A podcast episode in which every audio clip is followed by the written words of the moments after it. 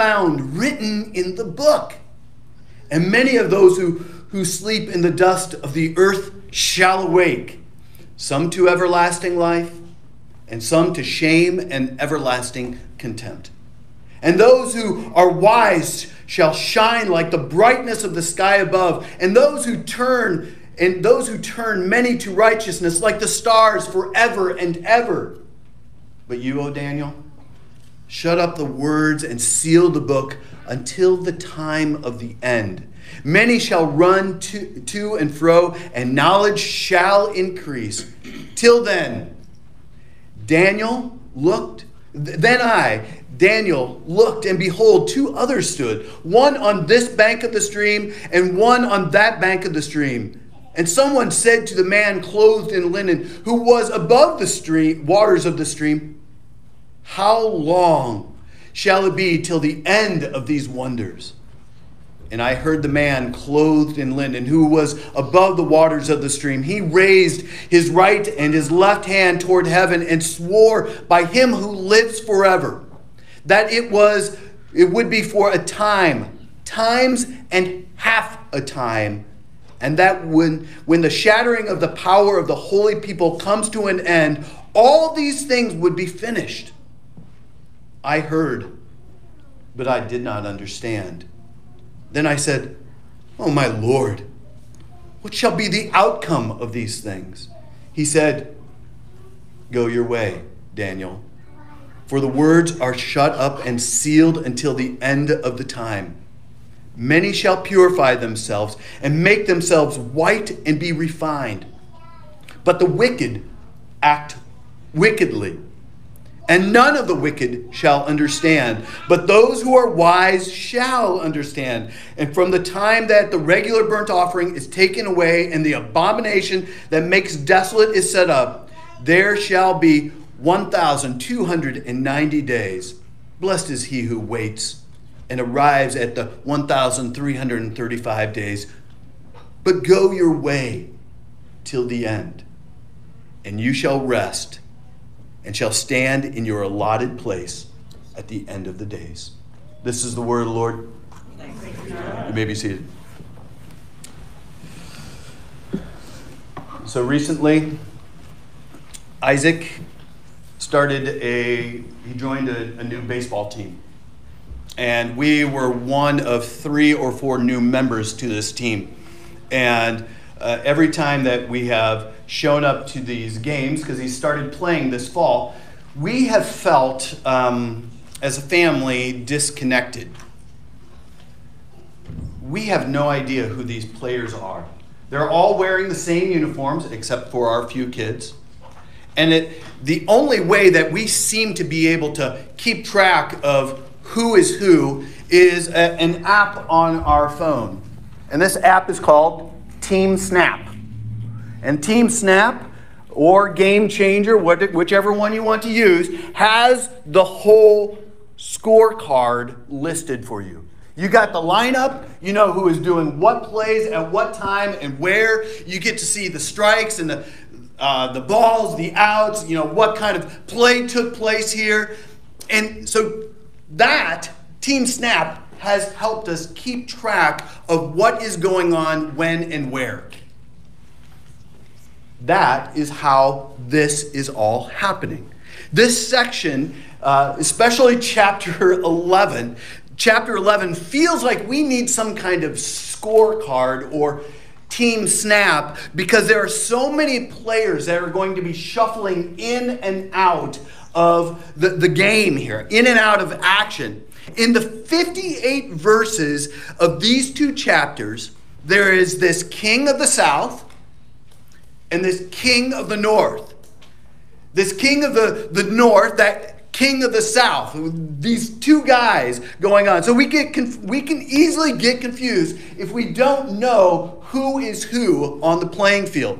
So one of the things to help us remember is that this is a book of prophecy it's a book of prophecy and yet so much of this book of prophecy has already been realized it has already happened. It is a tool that God gave to the children of Israel to help them understand that He is the King of time.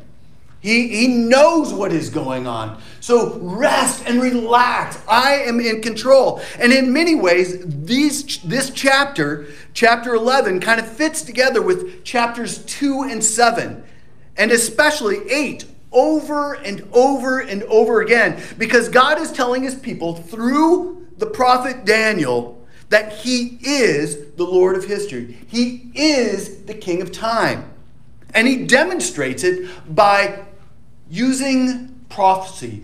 And prophecy helps unfold history, the way history plays out during a period of silence, beginning around 400 BC. And we've seen this basic framework already kind of laid out. There was Persia, there was Greece, there was these four generals who were who history has called called the successors or the Diadochi. Sounds like a, a kid's game going on here. And so while Daniel 8 focused in on the, the conflict between Persia and Greece, Daniel unfolds that final relationship of the four successors, um, especially between the kingdom of the south, which is Egypt. Keep that in mind. The kingdom of the south is Egypt, and the kingdom of the north is found in the Middle East and included Palestine, which was ruled by the Seleucids. So, if someone wanted to unpack the real historical actors here, you would need to really consult a solid evangelical kind of commentary. It's not easy. If you are just reading this for your devotional purposes, you would go, What in the world is going on here? So you would need to kind of consult, get, get all the tools. So for my purposes, uh, I want to point out a couple things that had specific reference to God's people. First, it is important to recognize that the area of these two kingdoms butted against each other, and it was found in this glorious land. The Ptolemies, who are uh, from Egypt, who controlled Egypt, extended their sphere of influence nearly all the way to Damascus, which was about 135 miles north of Jerusalem. And so when God's people returned back to Palestine, as the prophet Jeremiah declared would happen, they would continue to be right in the middle of this world history that is going on. Their land, this beautiful, glorious land, would be contested ground, constantly fought over. So they are in the middle of this heated battle. The kingdom of the north and the kingdom of the south. There was constantly this Venn diagram which kept the glorious land constantly in the middle of conflict. They were constantly, no matter who was ruling them, they were constantly being pulled one way or the other. Secondly, that the story focuses on this contemptible person. You see that in verse 21 of chapter 11. And this contemptible person would rule the kingdom of the north. And the section from 21 to 32 describes the scenes that would be attributed to Antiochus the fourth Epiphanes. That's his name, Antiochus. And, and he would turn against God's people and especially against God's worship. It says that the forces from him, Antiochus, shall appear and profane the temple and the fortress and take away the the regular burnt offerings. And they shall set up the abomination that makes desolate. As we mentioned before in a previous sermon, this desolation, this abomination that was took place was more than likely when Antiochus took down the altar of burnt offerings and set on top of it his own altar to the god, little god, little g god, Zeus. And on that altar, what did he do? He sacrificed a pig, one of the most unclean animals for a Jewish person. And because of that, Antigonus was opposed by a group of men. Now, our Bibles do not have this book in uh, our, uh, our Bible, but how many of you have ever heard of the book of Maccabees? The book of Maccabees. It is, uh, we do not believe that it is a divine, divinely inspired book. But we do think that it has some good historical pieces in it. So the church, uh, the Protestant church, does not recognize it as an, an authoritative book. But the history of the Maccabees was about these men who responded to Antigonus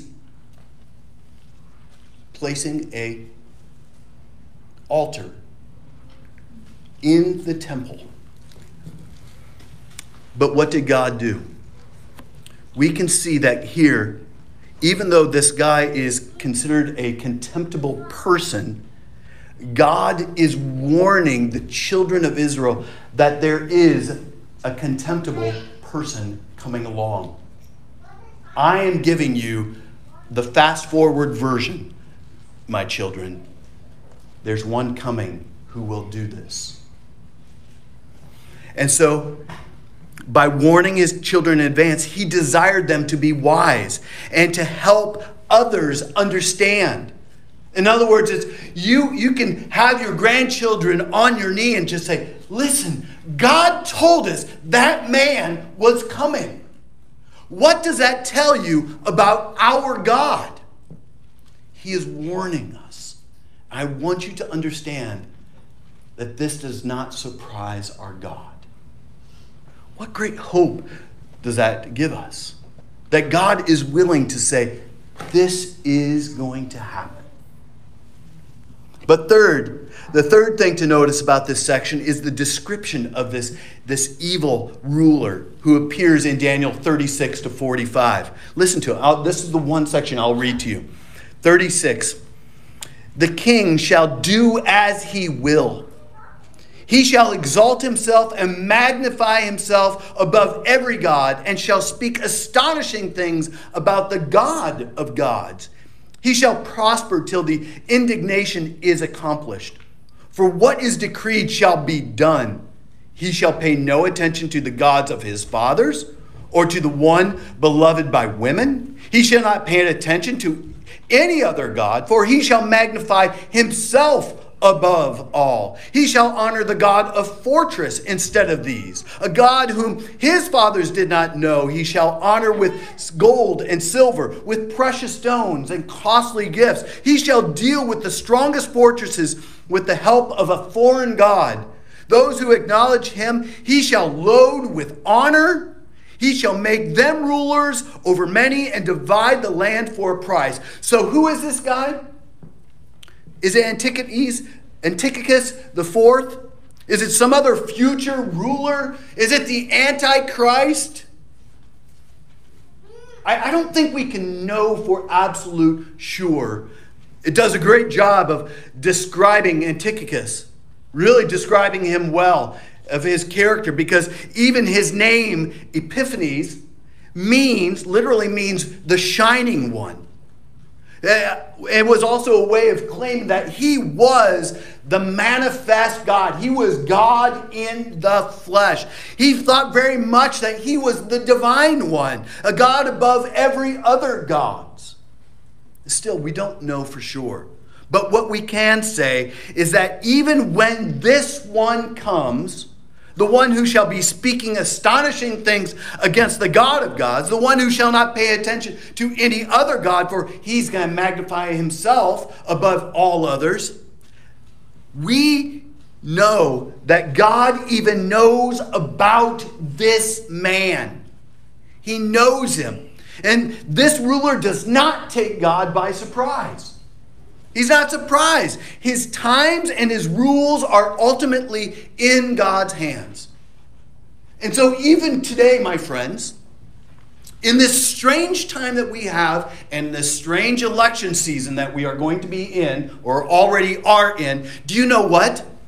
God knows the end. He is going, he is going to purpose who is going to be in leadership in our state, in our village, in our nation, in this world. God knows, and nothing surprises him.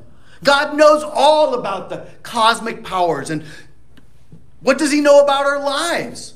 What does he know about the movements of our days? If he knew the movements of the, the per, kings of Persia, the kings of Greece, the Ptolemies, and the Seleucids, if, if he can tell God's people what will happen before it happens, what about our lives? Doesn't God know about our days, our struggles, even our opposition? Doesn't He know that we, in fact, wrestle with doubt and fear? Our questions are met by the answer that our God is the God who rules over all things. He rules, he controls all things, he knows all things, he, he, and he does it by the power of his word. And yet, that is not the final hope that we have. That is a great hope of knowing that God controls and knows all things. Because we have other questions in this life. We, we ask ourselves, where is the justice? Where is the hope that evil will finally be punished and faith in God is rewarded? Where is the promise that these rulers are not the ultimate deities and the ultimate realities, but that there is one who is going to come and set all things right. Where's the promise that the end of the story is the one that is worth actually waiting for? It's actually the climax of the story. Where is that hope? Well, my friends, our final hope our final hope centers on the fact that God will set things right. And the major piece of that program of setting things right is ultimately found in this word resurrection. The resurrection. What we find in Daniel chapter 12, verses 2 through 3, is the most explicit teaching is the most explicit teaching in the Old Testament on the resurrection of the just and the unjust. This is an explicit description of what is going to take place when we are resurrected. After a time of trouble, at the very end of the age, it says, Many of those who sleep in the dust of the earth shall do what? They shall awake. Some to everlasting life, and some to shame and everlasting contempt. In other words, there is a coming day when the world will be set to right again, when ultimate justice and ultimate blessing will be meted out.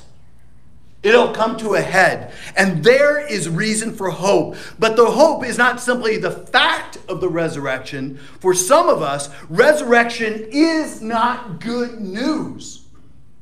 Hear that.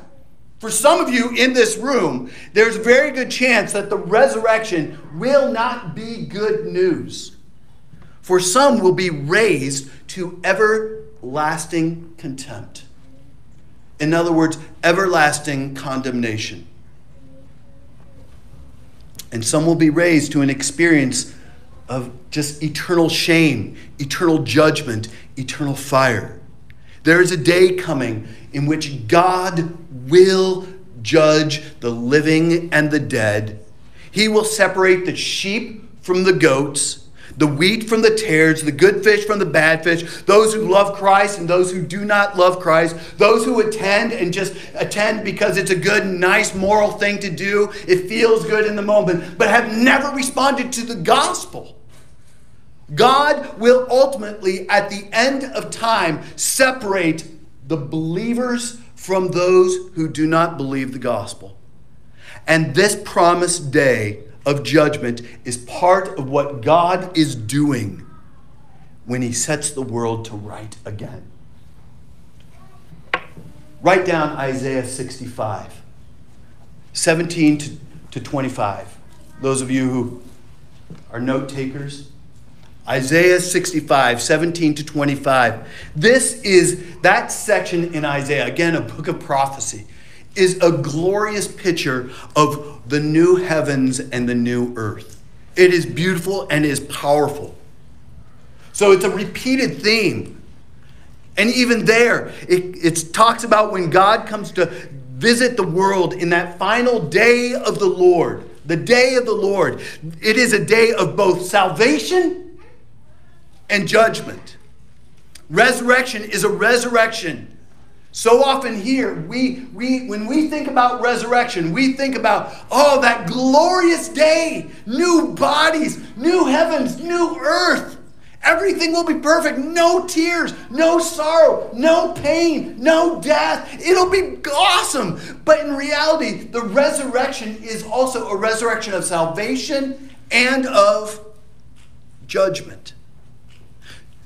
And so, if we are not followers of Jesus Christ, the fact that there is going to be a resurrection and a time of ultimate judgment, it can be very bad news.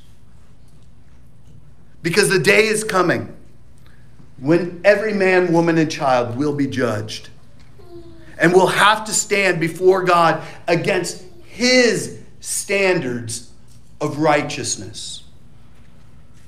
And his standards of righteousness do not include mere church attendance. His standards of righteousness has nothing to do with just writing a tithe check. His standards of righteousness are summed up in his moral law, especially found in the Ten Commandments. And if we face that judgment on our own good works, our own good thoughts, our own good intentions, and not the perfect works, thoughts, and intentions of Christ, then God's response will be made plain, has been made plain throughout the Bible. There is judgment for you. You can see that in Second Thessalonians chapter 1, where Paul tells us that Jesus is coming, quote, with his mighty angels in flaming fire, inflicting vengeance on those who do not know God and those who do not obey the gospel of our Lord Jesus. They will suffer the punishment of eternal, eternal destruction, away from the presence of the Lord and from the glory of his might when he comes on that day to be glorified in his saints and to be marveled at among all those who believed, because our testimony to you was believed. So here's what we should hear from this text both in Isaiah 65, in, in Daniel chapter uh, 12, and in Second Thessalonians chapter 1, my friends, hell is real. You're not going to just die and turn to dust and everything's going to be okay. No, hell is real. Judgment is certain. And the only hope that we have that comes from having, obeying the gospel, trusting in the person and the work of Jesus Christ, which is nothing less and nothing more than believe in the Lord Jesus Christ, and you will be saved. And it may very well be that God is shouting out through our circumstances, your circumstances, to stop trusting in your performance. Stop it. Stop trusting in your good works and to actually receive Jesus Christ as your Lord and Savior. Stop showing up here thinking that that is enough. Stop showing up here and giving a check because that is not enough. That will never earn you salvation. We need to recognize, you need to recognize that Jesus came for the purpose to live with perfect works, perfect thoughts, perfect intentions, not for himself, but for others, for you. And he came to satisfy God's wrath, which is directed towards you. So for those who come pleading Jesus' blood, trusting in his, his work and his righteousness, resting in Jesus' finished work instead of his or her, your own imperfect works, you will, if you do that, if you trust in Jesus, you will find full and free salvation. And on that last day, you will be raised up with the righteous and find complete salvation. That is what we all long for.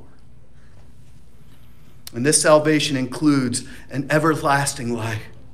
And we, we will, verse 3 said, we will shine like the brightness of the sky above and we will participate both now and then in God's work of redemption and renewal, in God's work of making all things new. And this is our great hope that our faithful God and Father, who is the true King, the, the faithful King, the one who is able to save, the King who is ultimately merciful, as we heard in Psalm 40, in our call to worship, in our confession of sin, in our assurance of pardon, that He is actually merciful that this God came near to us in Christ Jesus to do what? To save us.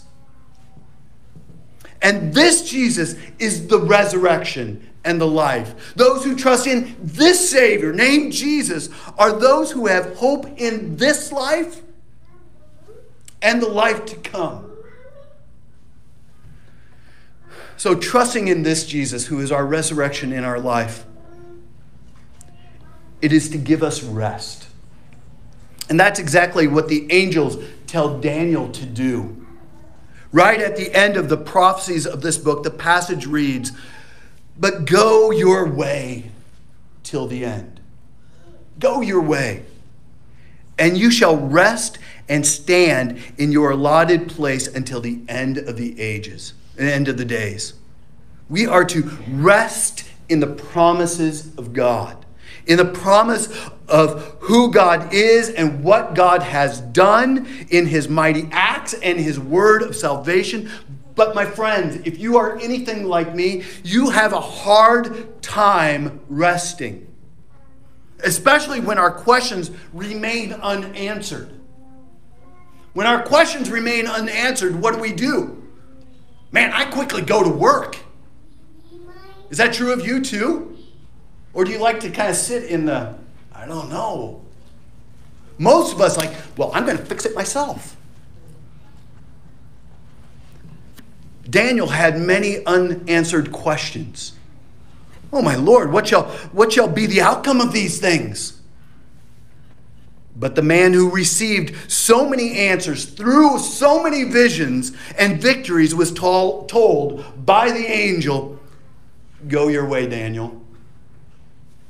Just go your own way. I would be like, serious? This is how it all ends? You tell me, after giving me all these answers, you're telling me now, go your own way. Go your way, and you're going to have rest. You must rest. And indeed, the, the number that appears throughout this book and even in this last chapter force us to trust in God and to rest in His provision.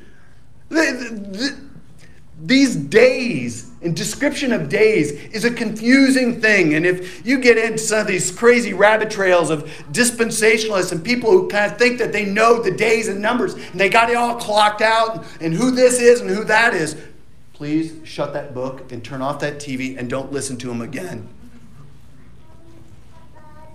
But when it says time, times, and half a time, the mention of 1,290 days, and then it follows with a 1,335 days, and then there's also mention of 70 weeks. We, we got to start asking, so how does this all work together? It's kind of like you want to have the puzzle, the picture of the puzzle to figure out how all these pieces work together. But my friends, we don't know. We don't know. But what we do know is that God alone knows. He has determined the end all the way from the beginning. He has determined those things, and because of that, we can trust Him. And yet we confess that it is hard to rest. It's hard to rest when our questions of life don't get answered. And I'm sure that's what Daniel was feeling. Lord, it sounds like things are going to get worse. When is this all going to end? And maybe that is your season of life right now. It is just, it feels like things are rolling and getting worse, and more tension and more oddities are going on. It feels like this person's coming into power. This person is coming into power. There's evil things going on. Lord, when's they all going to end? And God says, I need you to trust me. Quit playing the God card. Because you're playing like thinking that you are like Antiochus the fourth Epiphanes who is God above gods. You are not. So, we know, my friends, this much. We do know the end. If you are in Christ Jesus, you do know the end. Resurrection, salvation, and judgment. We know that God knows all the movements of the story in which we are living. And we can rest knowing that God is just, that those who are evil in our time will receive their just condemnation. But that could be us.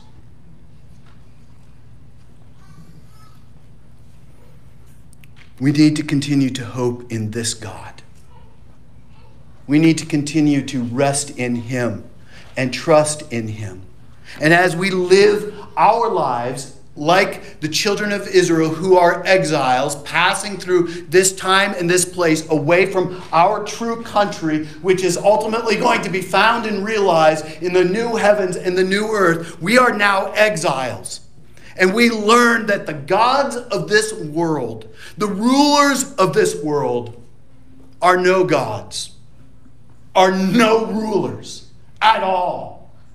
We can come to believe that. And we learn that there is only one true king. There's only one, my friends, one true king who is the God of Israel and the God of the church. And he has come near to us in the person of Jesus Christ.